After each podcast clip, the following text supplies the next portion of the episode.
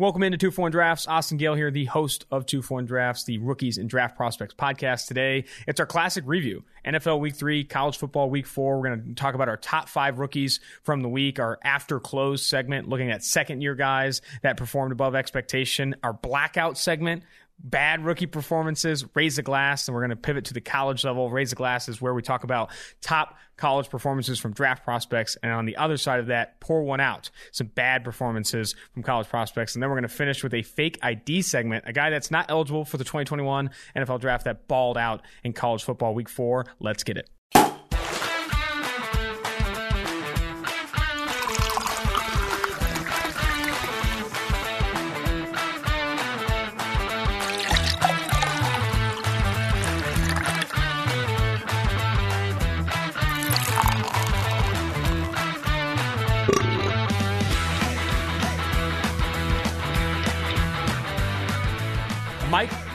The man, the myth, the legend, back on 241 Drafts. How are you feeling now 3 weeks into the season?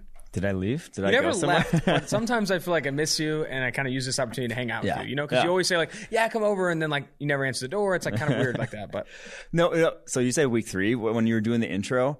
I think we should all just agree that that first week of college football was like week 0. And we could just say week 3 every time? Yes. I think that's fair. I hate that they're like 1 week apart because those games sucked like that first week. There was nothing good on. Just delete that week. Just call it all. This is week 3 of football. You're right. What's going on? You're 100% right. I think I'm going to do that moving forward. I apologize again. No, I'm just saying like everyone else is calling like it is technically week 4 or whatever in college football, but it should be week 3.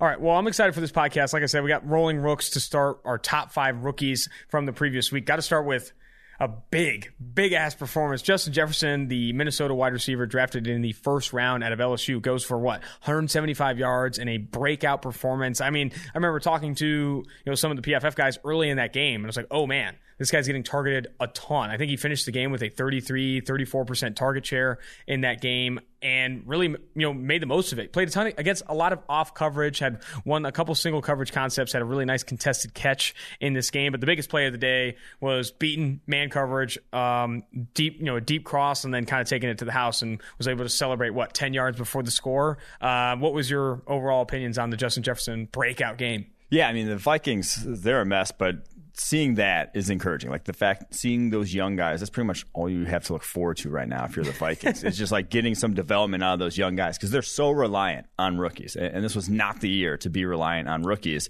And even Justin Jefferson, like first 2 weeks of the season, he wasn't even like the starter there. Now he gets starter snaps, playing more from the outside, 45 snaps this past week as a wide receiver. He only had 11 combined the first 2 weeks. He was playing from the slot, so they gave him that opportunity, and he made the most of it. Now, a lot of that production wasn't, him actually one-on-one with some cornerbacks. Probably the best play, in my opinion, was actually the contested catch that he made down the sideline on a go ball. He stacked a cornerback. He was in good position, and obviously he finished the play. So, on a ball that was not a great throw, I'll say, like it could have been thrown better and put in a better place.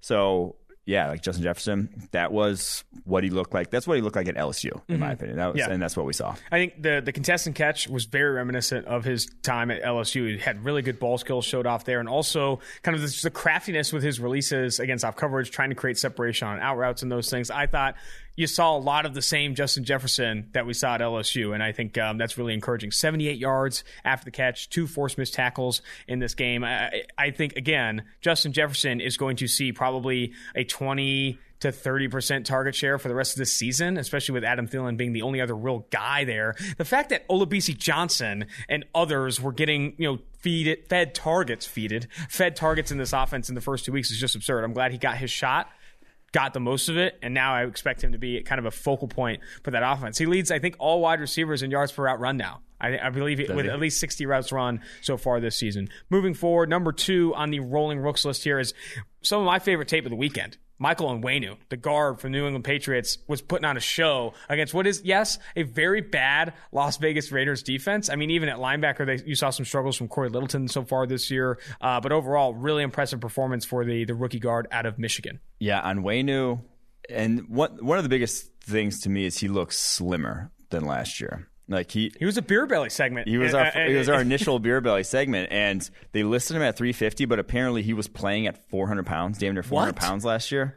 And that's why he was his foot speed was a little slow. And that's why he was not necessarily the most fleet of foot, and that's why he dropped to the 6th round. But I think a lot of people are kicking themselves right now after seeing what he looked like this past week and earlier weeks filling in a tackle and being their kind of 6th offensive lineman when they went heavy there in New England, because he looks really damn good. Fills in at left guard this past week. Had a number of legit pancake blocks in this game. I think the team that really should be kicking themselves is the Baltimore Ravens, because he would be the perfect sort of people mover in that run-heavy offense. That is who he is. Like, he leans on dudes at 350 pounds, and even right now we're seeing it. He can move the line of scrimmage, and he plays with such – he plays so under control for a lot of bigger guards, who have that physical advantage. They're out for blood. They're trying to kill you. They're trying to just move you off the ball. And so they get over exaggerated or get over their toes, and they can, be thrown off balance. That's not the case with Onwenu. He looked really just comfortable playing the position. But the Ravens went Tyre Phillips in the 3rd round, a very similar sort of, body type in terms of a bigger guard, a guy you're going to try to move the line of scrimmage with. He's been, not good in pass pro, shall we say. We'll see how he does against the Chiefs here tonight. But the first 2 weeks, not good at all. I think Onwenu looks much, much better here right out the game. I thought that was one of the bigger things I came away with, is that his feet looked good. And I feel like as big as that dude is, with having good feet and moving to the second level well, I thought he attacked leverage as well. I thought it never looked out of position. Mm-hmm. And I feel like that has been rare for some of the offensive linemen that had been rookies so far this year. The other thing I want to mention, how good are the New England Patriots at drafting offensive linemen? I mean, they drafted Michael Onwenu. We really liked Yeldy Froholt coming out of Arkansas. I mean, Tooney, other guys as well. I think we really like Tooney. Yeah. Isaiah Wynn, who's one of the few tackles who has only allowed 1 or 2 pressures so far this year. They've done a really good job of finding guys in the trenches that can really play up front. So Michael Onwenu, the number 2 rookie on our list here. Number 3, kind of a bounce back. I mean, this is a big bounce back for him. He earned sub 30 overall grades in weeks 1 and week 2. Second week being largely to do 2 really boneheaded penalties, but this week looked the part finally. Derek Brown, the Carolina Panthers defensive tackle, the 1st rounder out of Auburn. Yeah, in the first 2 weeks, he just wasn't double teams. Just wasn't quite ready for how NFL double teams hit you. He was not attacking them quite right. Exactly. Until you face them routinely, you're not going to know how that feels. And I think he just wasn't quite up to the speed of the game. And it was going up against the Raiders line. That's about the most difficult to go up against in terms of pure power. Rodney Hudson and Gabe Jackson on the interior there is difficult. That's a difficult assignment. This past week, Chargers. Not quite as difficult an assignment. And you saw one-on-one, that sort of physicality that was his calling card at Auburn, where he's just he's in control of you, you're not in control of him. You saw that routinely this past week. So nice for Panthers fans there to see that, oh yeah, that guy we drafted top 10 because of what he can do from a physical perspective, from a strength perspective. He still got that. Yep. I put in my notes here, first game he didn't get absolutely dogged in the run game, and also made some splash plays as well. He threw some linemen around in that game against the Los Angeles Chargers.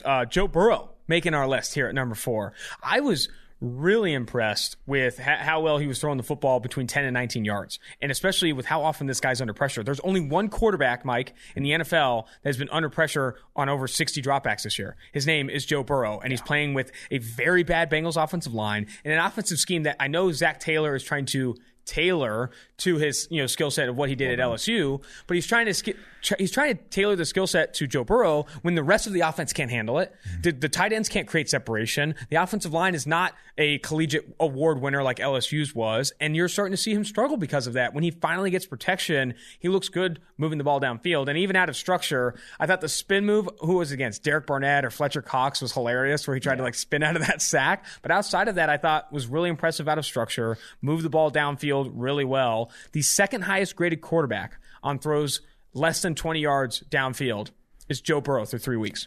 I mean, accuracy is accuracy. He can throw the ball where it needs to go. They just need to give him some time, man. That is disastrous how much he's under pressure. He was sacked 8 times this week. You are risking sort of, I don't want to say shooting his confidence at this point. He also took that absolute monster hit. Yeah, he took about as big a hit as any quarterback's taken all season. You're not going to ruin this guy's confidence. He's far too confident. But you're just you could change his eye level. You don't want him worried about that pass rush as much as he's going to be worried about that pass rush by the end of the year. If he's dropping back over 50 times a game through the first 3 weeks, they're throwing him basically to the wolves and saying, you win us the game because we're not going to have any run game with how bad our offensive line is. So there are some worrisome things from that perspective, but the way he's playing right now, 64.2 passing grade in week one, 67.2 in week two, 84.4 week three. It's trending upwards, and he looks more comfortable every single week. So, yeah, I think the Bengals got themselves a good one. I mean, you talk about the run game. Joe Mixon is averaging 0.67 yards before contact per attempt, the second lowest figure of any starting back in the NFL. He's not finding, and it's tough sledding across the board. And now you have to throw Joe Burrow even more into the fire because you don't have that opportunity to run the football effectively and get yourself out of situations like long second and third downs. I think he's playing as best as you could possibly hope for behind this offensive line. Bobby Hart, I think, has allowed the second most pressures in the NFL through 3 weeks, which I know was a huge surprise for you and surprise for everyone because Bobby Hart has, otherwise been a stalwart for the Cincinnati Bengals. Moving to number 5, Thursday Night Football gem here, James Robinson. This dude's interesting. He's kind of got a thick build, no breakaway speed, not in the slightest. Yes. But I think he speed, it's. Within 2 yards, he's at full speed. Yes. And then he stays at that for the next 40. I feel like very much unlike Derrick Henry. I was watching that Titans game, and Derrick Henry, very slow to the line of scrimmage. But if he breaks it, he starts to really get going. With James Robinson, it's one speed. I was really impressed with how he caught the ball out of the backfield for Jacksonville. It's wild, man. I mean, undrafted running back coming in, and I think he's already had more success and been more efficient than Leonard Fournette was for the Jags in previous years. He's just the type of running back that translates well to the NFL, the type of build that translates well because he's short, about 5'9", 220 pounds, thick legs, and explosive in a short area. That is, you don't get a lot of build-up opportunities in the NFL. You have to be quick. Running a 4-3, there's been so many running backs that run 4.3s but aren't home run hitters because you don't have that kind of space. You don't get that kind of room.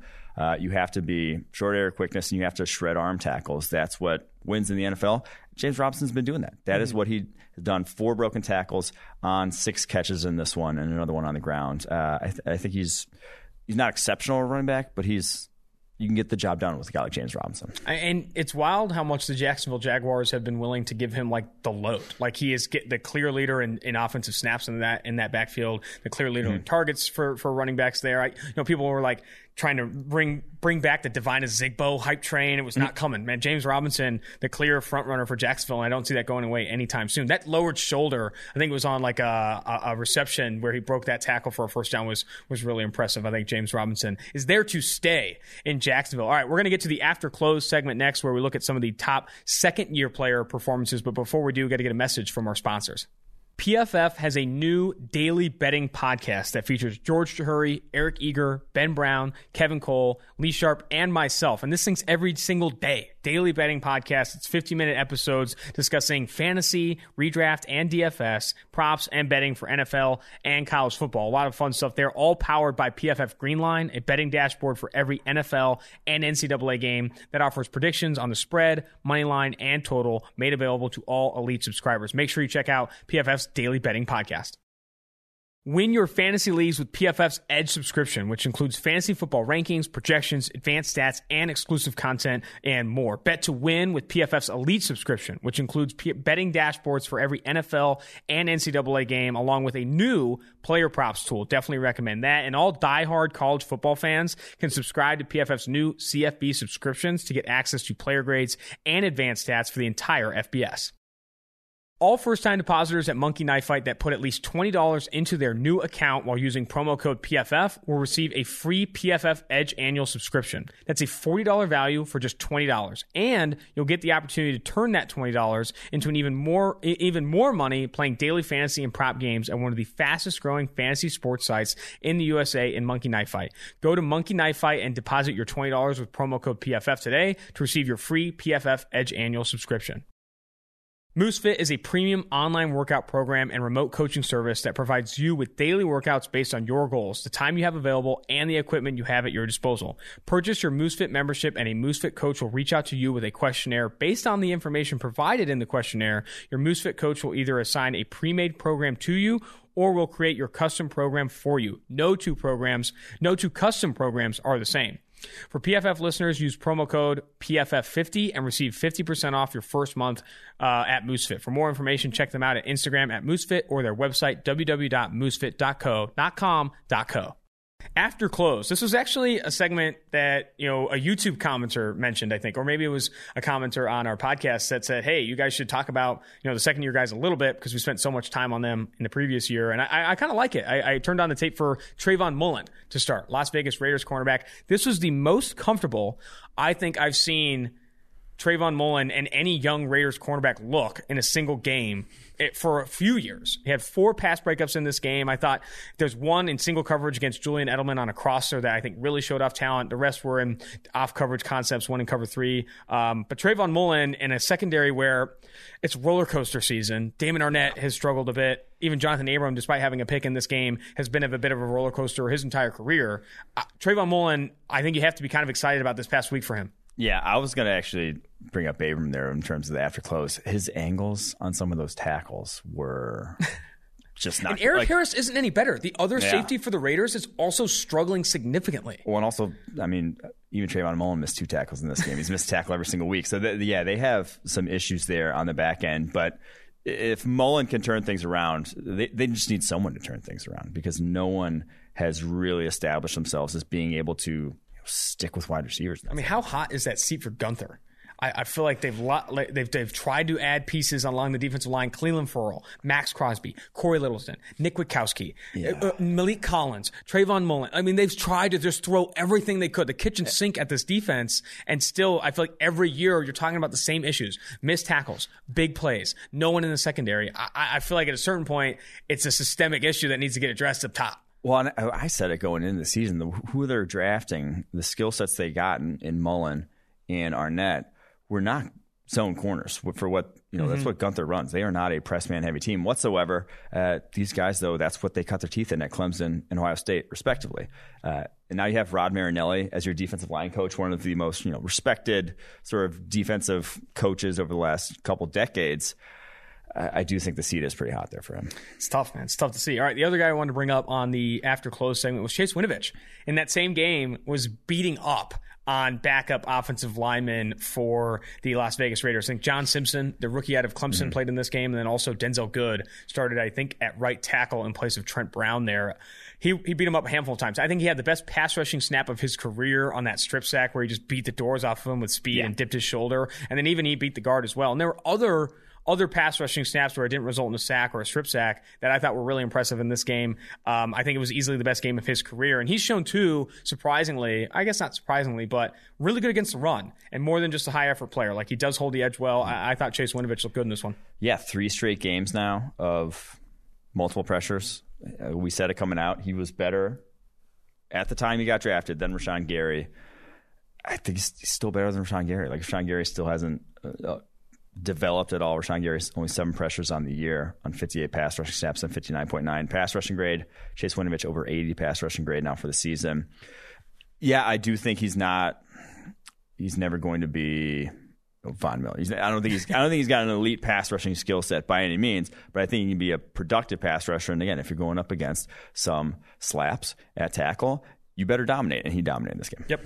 All right, last guy I want to mention, largely because that Erik McCoy, the center for the New Orleans Saints, the former Texas A&M center, who I thought when I interviewed him a few years ago was one of the smarter players I talked to in that class because of, you know, what he was looking at pre-snap. He was a very smart player, and I think I'm not surprised that he earned the second highest grade we've ever given a rookie center in this previous year behind Nick Mangold. And this year, already after a really good start, I thought he has really good feet in the run game. He understands angles. He understands leverages and how to get in front of people without necessarily overpowering dudes. And secondly, on the Kamara TD, that was not a screen. Awesome. He goes, Kamara catches that one out of the fight, sees it, and dude just gets on his horse, just out there grinding. Beer belly segment for sure. Gets in front, makes the block. He's pretty slim, though. But I mean, for a fat boy getting out there on his horse was really awesome impressive. Play. I was like, that's Erik McCoy. That play in and of itself was awesome as well. But Erik McCoy is another guy I'll highlight on after close. Yeah, I mean, that dude is probably already an elite center in the NFL. He's very versatile. Good in pass, bro, and obviously like Drew Brees in his release, whatever, helps in pass protection, but I think he wouldn't even need it. Like, that guy is good enough on his own. So I do believe Erik McCoy, like I said, in the conversation for top five center in the NFL right now. There you go. All right, pivoting from after close, it's time for the blackout segment. This is a segment where we highlight one or a handful of performances from rookies in the NFL that they wish they blacked out for and could not remember. And I love this one because it's not one player. It's rookie corners, plural. And we're going to break down a handful of them here. I want to start with, and I almost want to pour one out for myself, Trayvon Diggs. I wrote a piece before the draft saying this guy's still a first-round talent. I was really impressed with, his single coverage metrics, his press coverage metrics. You turn on the tape. If he gets physical with receivers, he can win all the time. But you look at him now, and he's running more off coverage for the Dallas Cowboys than he did at Alabama. And two, even when in press, there are guys that are just beating him with quickness. He looks like he's running with two bags of sand in his cleats. And I think there were concerns with Diggs's short area quickness, athleticism, long speed, but I thought he could make up for it with the long arms and the press at the line of scrimmage. I wrote in my notes here, if he does not get a hand on you, he's going to get burnt. And that's what you saw with DK Metcalf. Tyler Lockett kind of got in his bag a little bit with him. Where are you with Trayvon Diggs? Is it all hell breaks loose? It's over for him, or is there ways he can rally here? No, I don't think at all. Like he's the type of corner that you're just going to have to accept is going to give up some big plays at times. He is a boomer like an bust. Xavier Rhodes. Very similar to Xavier Rhodes. Yes, he is a boomer bust. He will take a guy. He can take a guy out of progression at times in press coverage, but he can also just get torched deep because he doesn't have that type of high end athleticism. So I do think that I'm not even writing him off by any means. I mean, even in this game, he had a couple forced incompletions, and he had that nice forced fumble right at the goal line to save himself a little bit on that rep. So I do think there's been encouraging signs, but if you're expecting him to come out the gate and be this guy who's just going to lock down one side of the field, that just wasn't going to be who he is. Yeah. The other corner I'll bring up, and there's another guy I really liked coming out, and I have less concerns with Jeff Gladney than I feel like I have with Trayvon Diggs through 3 weeks, but Gladney, there's one play. I mean, there's a couple plays where he got beat in off-coverage concepts, but there's one on the PA deep shot to Khalif Raymond, which the Tennessee Titans are hanging their hat on, by the way. They love that, Khalif Raymond going downfield. It's going deep against Khalif Raymond. It's off coverage. Khalif baits him into one flip and then comes on the other side and comes open deep. I thought Gladney was getting out-schooled by some veterans this past week. See, I'm a little more worried with Gladney than I am with Diggs because he didn't even start. Like, he couldn't even start for them to start the year. Like, he got – you rarely, if ever – I'm trying to think of the amount of times I've seen two guys drafted at the same position. Cornerback, obviously, in this case, but – two guys drafted the same position where the guy drafted lower, 2 rounds lower, mind you, gets the starting nod over the guy drafted 2 rounds ahead. Not due to injury, not due to anything else, just due to what they saw from them in camp. That just is so rare to me. And then since he's hit the field, 39.3 coverage grade for the season, almost 200 yards in 2 games he's allowed. That's not good. It's not good. Another corner we'll bring up here is C.J. Henderson. After such a good start, you know who showed up against the Miami Dolphins on week 3? It was the C.J. Henderson at Florida that was like some boneheaded mistakes. He had that one where he gave up the reception and didn't touch the guy on the ground. He got up and ran for more yards. Obviously, that was saved by Andrew Wingard, the former Wyoming safety, Mountain West, rise up. However, C.J. Henderson looked bad in this game. A 32.5 PFF coverage grade, averaged or allowed 62 yards, a TD, no passes defensed. I was really concerned with this one. He just looked out of it. I feel like he looked out of it. Devontae Parker and company were beating up on this kid. That was his M.O., though, at Florida. It was just, it wasn't a roller coaster and like what we're talking about with Trayvon Diggs in terms of giving up big plays, but just some games you did not see the same fire and you did not see the same, whatever you want to call it, gamerness, trying to go up against the guy. He played down to Miami. Yeah. I feel like a lot of the Jacksonville Jaguars team played down to Miami. Like, we're 3-point favorites. Didn't have the same juice. Just didn't have the same juice, yeah. All right, a couple more cornerbacks here we'll bring up. Jeffrey Okudah. Trial by fire is an understatement. This guy has had trial by volcano. He's going against, in week 2, first start, or first game in the NFL, goes against Devontae Adams, shadows him, and gets burnt. Yeah. Week 3 goes against DeAndre Hopkins, who would argue, is an elite receiver in the NFL. It's not going to get harder than that. And he had the interception in this game that I thought was impressive. But outside of that, it's like, they had him in a ton of off-coverage concepts, and then Arizona was just feeding on it. Just like they were attacking him. They obviously saw him as a weakness. And then I think there was that one early in the game where he's playing press against DeAndre Hopkins and just whoops him with the hand fighting down the sideline and beats him at the catch point as well. Jeffrey Okudah, I think it gets better. It gets better for Jeffrey Okudah, but through 2 weeks, you also factor in the Kyler Murray soul taking on the goal line where he got buttered at the line of scrimmage. This was not a good first 2 weeks for Okudah. No, yeah, coming off of an injury, short off season. Hey, go one-on-one against Devontae Adams and DeAndre Hopkins. It wasn't gonna be good. Like it never was gonna be good. Unfortunately, the pick. Loved that play. Loved his burst to close on that. There's not much else to get excited about with the rest of his performance, but it's like, dude, you're 3 weeks in. You have it's like I said, it's only going to get easier. You're never going to have a more difficult assignment than what you just had. Darnay Holmes through 3 weeks, a 32.1 PFF grade on 99 total snaps. This past week allowed 4 receptions from 5 targets for 60 yards, including a 20-yard reception. It's not looked good for Darnay Holmes so far. But with that being said... That's the whole Giants defense. Yeah, it hasn't looked good for the Giants defense. They're struggling to get pressure up front. They're struggling to score offensively. They're constantly in bad field position.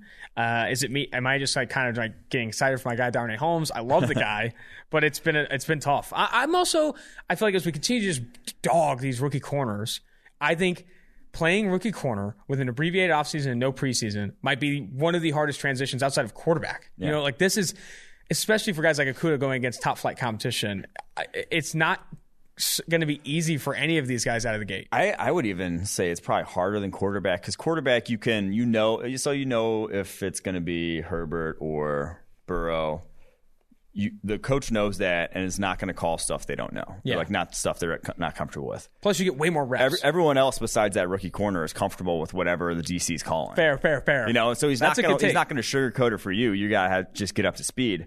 And like a lot of college defenses don't run diverse coverage schemes. You're running the same thing in college. A good deal of the snaps. You're not doing, if you're the cornerback position and you're static in your alignment, it's not going to change much. The NFL, that's not the case at all. You're asked to do a ton more stuff. So I do think that cornerback, like we mentioned, these blackout guys, looking good. If you look good right now, that's very encouraging. If you look bad, I'm not going to take a big sort of... I'm going to take it with a grain of salt, I guess I'll say.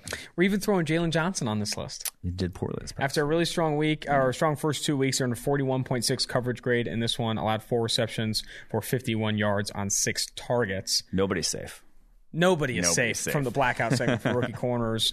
I still feel like Jalen Johnson is an arm and a leg better than anyone. He looked very good. No, yeah, he has looked very good. You went up against a very talented passing offense here in the Atlanta Falcons. So no shame in giving up a few yards. His first game without a PBU. He has looked, and especially when he gets in press coverage, he's looked very good. Yep. I tweeted out, he's allowed 0.19 yards per coverage snap when it lined up in press, and that's the best in the NFL, so through 3 weeks. Looking now away from the blackout segment here, it's time to get to the collegiate level. Because they were... back this week. SEC was back, and it was honestly, there's so many fun matchups to watch. I have to explain a bad beat though. I don't know if you listened to the Thursday episode, but I highlighted the Missouri-Alabama under. Mm-hmm. As time expired, Missouri quarterback runs in a touchdown to take it to the over. That was an under game, guys. We were right to pick that game. We got screwed. You know, that muffed punt or whatever it was gave him good field position. It was a terrible game, such a bad beat. But outside of the betting aspect of it, let's raise a glass to some of the guys that played really well this past week, and who better to start with than the tight end one, Kyle Pitts of Florida. He is a monster. How good did he look? He's looked so good. I mean, I think... he's the tight end one. I don't know if other people, Pat Freiermuth, Brevin Jordan, even though it's a good tight end class. He's a tight end one in a very good tight end class. Yeah. And honestly, he's almost like, if you don't even want him to play tight end, if you're just like, hey, big receiver, you can play receiver for us. He could be a first round pick at just receiver. Like, he's that good. His ball skill is fantastic. 2 really nice adjustments, 4 scores in this one. Dude, the adjustments are great. I mean, this guy's tape was so good. The highlight reel one to me was the stiff arm downfield. Just blazes past, I think it was a safety, and then stiff arms him. And then it's just like striding away from cornerbacks. Like I'm very curious to see what he's going to run. Whatever the number is, he's more than fast enough for me. Yeah, he's, like I said, tight end one. This guy could be, he's probably going to be a top 10 pick. Really? I wouldn't be surprised. I mean, if TJ Hawkinson can be a top 10 pick, fair. This guy could be a top 10 pick. That is actually super fair. I had a text from a guy who I know who coaches on the Florida staff, and he said, if I could send out the the videos of Kyle Pitts in practice, he wouldn't have to play another college game. Yeah. That's how good this guy is going against Florida's defense every day. So Pitts, I'm all on board, man. His tape was awesome. I would encourage everyone to go back and watch all of his targets. It was an incredible game. You also want to highlight Elijah Moore. Yes, the Ole Miss receiver, better known for peeing and costing himself with getting flagged for that. The pee celebration. Yeah, I didn't know he was known for that. I'm pretty sure that was him. But he's like a little undersized slot type receiver in that offense, but he went for over 200 yards in this one. Monster game against that Florida secondary. He's got some speed, got some nice wiggle after the catch. 4 broken tackles on 10 receptions. He's at 227 yards. He kind of just burst on the scene. Like, this guy did not do much last year, something like 800 yards. Not a super smaller guy, 5'9", 185. Yeah, like definitely a slot type of wide receiver, but that was an encouraging start. He had some nice plays, separating, running down the football field. I think he's going to run. It looked like he was pretty fast, like 4.4 type of guy in this one. So wasn't on my radar much heading to this season, but now he is. What was your opinion of Ole Miss not going with John Rice Plumlee? Dude, yeah, I was kind of pissed. I was pissed as well. I was excited to watch him. I mean, it doesn't necessarily matter. I mean, Florida just like kind of trounced him, but I wanted to see Plumlee back there at playing QB. That guy's electric. I mean, legitimately, one of the best runners in the country. He could play running back in the NFL, this guy. I'm concerned. I'm very sad that we didn't get to see it. The quarterback that did play opposite of Plumlee there was Kyle Trask. Earned a 90.9 overall grade in this one on 70 total snaps. He looked very good. Are you on board with the Kyle Trask, Josh Allen comp? I saw that stirring up on Twitter a little bit. I'd be interested to know your take. No, I'm not. But Josh Allen's far more mobile. Kyle Trask truly is, I think, pocket passer. Like, we haven't seen a guy. I'm trying to think of the last guy who really didn't have any sort of that aspect to his game, any sort of like second chance. Because like Baker, Darnold. They had Kyler, Daniel Jones, all these guys, yeah.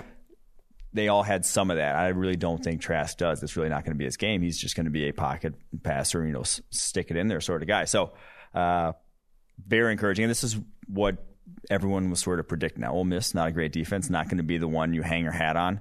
But at the end of the year, not going to be the one scouts go back to and study in depth. But, box ticked week one there. Good for him. We also got to bring up KJ Costello, who set the SEC on fire. Him and Mike Leach. We got to throw Mike Leach in there, but set the SEC on fire. Really thrived in that offense, just putting it where it needed to be and letting the guys cook, really. Yeah, and it wasn't all great. Like, he had some ugly plays there on tape. He had that one fumble, that would just never should have done outside the pocket. Can we take a pause? Yeah. Brock Purdy. What was that pick? Or it wasn't even charted as a pick because he threw it backwards.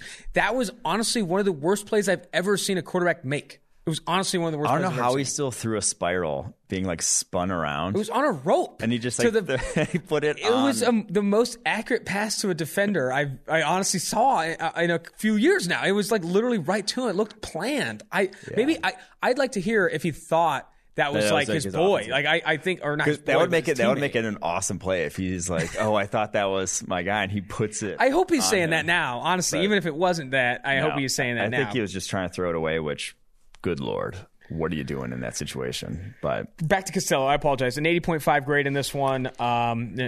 I thought looked really good in Mike Leach's offense, and I think that Leach offense is going to. I mean, if you play man coverage at the rate that LSU did, and you're going to let them just toast you across there, it's not going to look good. I mean, they had Derek Stingley didn't play in this game, and I think we all knew that very quickly. Yes, and the thing I liked about Costello in this one, some good ball placement, but he was so much better under pressure than what we saw last year. Under pressure last year was a disaster. He had 268 passing yards in this game under pressure. Averaged 9.9 yards per attempt when he was under pressure. And I thought he got rid of the ball also well under pressure. 30 dropbacks under pressure and only took 3 sacks. So I do think that was probably, to me, the most encouraging thing. But, the stats were insane. 268 yards under pressure. SEC's not ready for that offense. 268 yards under pressure and 355 from a clean pocket. That is just absurd. I know Seth Galina, our analyst here, college analyst at PFF, wrote a piece on the air raid being back in the SEC. I would encourage you all to go to pff.com and check that out. All right, last guy we're going to highlight. I got to bring up Tyrell Shavers, Mississippi State wide receiver. Yeah.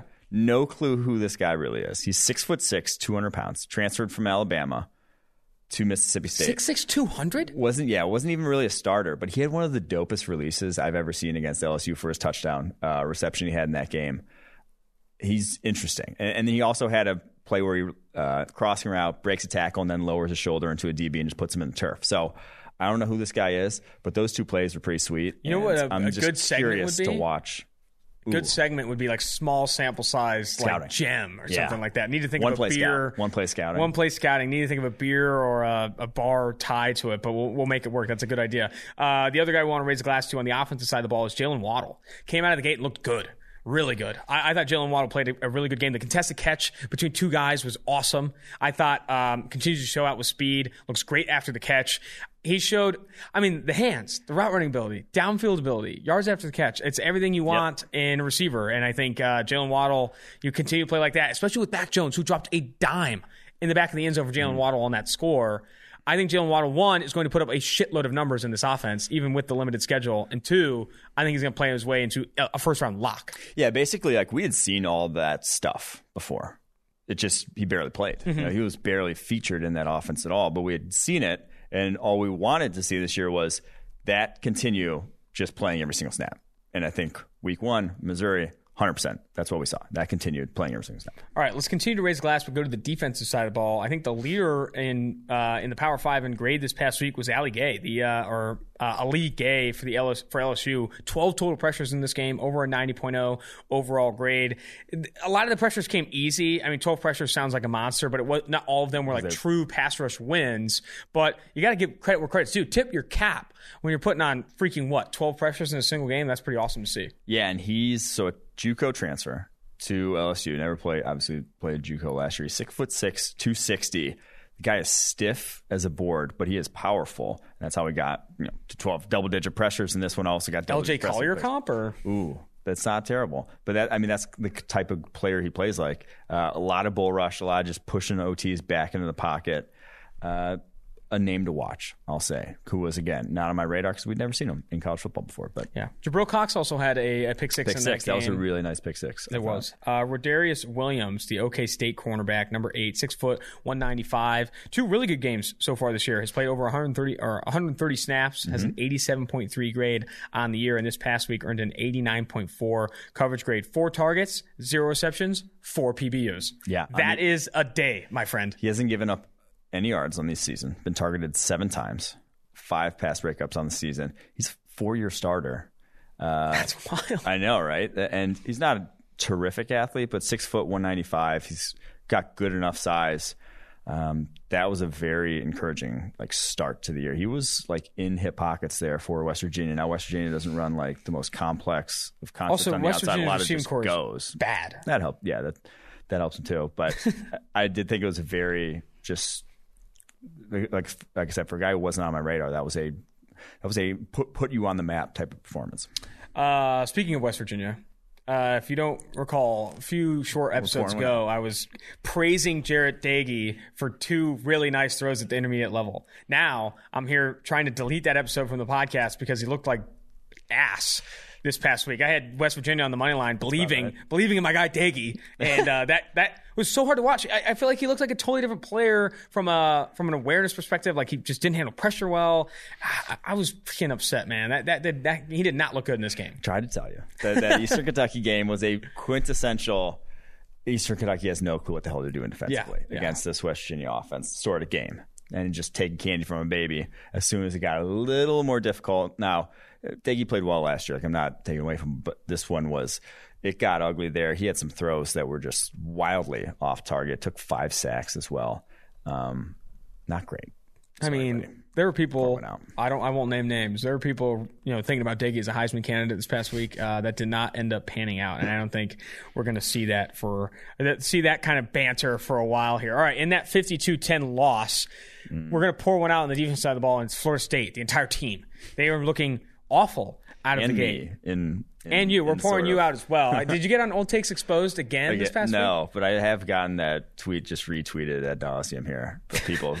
Have you muted it yet? It might be worthwhile. No, I don't really care. It's actually it cracks me up to see people still care about it. But I will continue to say they're not even playing the guys who are their best defenders. And Kando's hurt. And so That's my only defense I have, because the rest of it's Corey Jordan, 18 pass rush.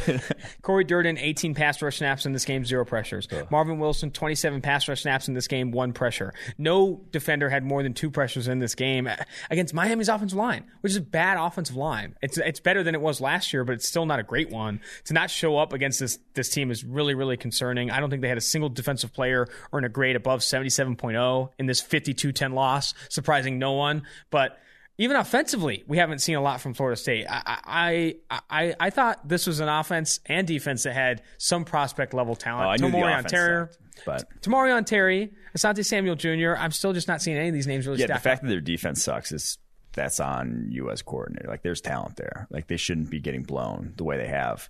But they're playing Fabian Lovett more than Marvin Wilson. Fabian Lovett.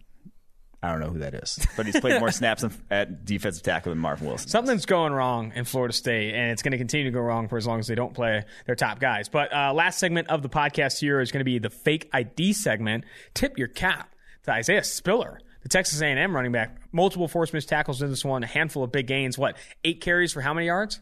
114, was it? Something like that. He's a chunk, this guy. 6'1", 225. He is thickly built. Oh, buddy. 117 yards, 5 broken tackles on 8 carries. He started actually last year as a freshman, 957 yards last year, broke 28 tackles on 173 carries. That's a pretty good sort of number there for a true freshman. This guy, not fast. Definitely not fast whatsoever. Kellen Mond actually broke a long run. Kellen Mond's like catching up to him, passes him to try to block for him. That was kind of ugly. Scary. But this guy is very much a he's not a true freshman though, is he? Between the tackles, he's a sophomore now, but he was a true freshman last year. So 10 snaps in this game, he got 8. On 8 of them, he got carries and rushed for 117 yards, 4 first down, 3 of those carries going for 10-plus yards, and forced 5 missed tackles. Have yourself a day. Fake ID. We're letting you into the bar. That's going to close for the review podcast. We're always doing these at on Monday around 4 o'clock, and then we do another podcast early Wednesday morning. Definitely encourage you all to check out the Wednesday podcast where we preview the NFL and college football week 4 slate. I'm not saying college football week 5 anymore. It's not going to happen. Before you do that, make sure you rate and review the podcast. It helps Mike, live the life he wants to live. Put dinner on the table, have 2 gym memberships, maybe 3, get haircuts weekly. I used to have 3. Rate and review the podcast. Make sure you do that. But thanks again, guys. Austin Gale, Mike Renner, 241 Drafts.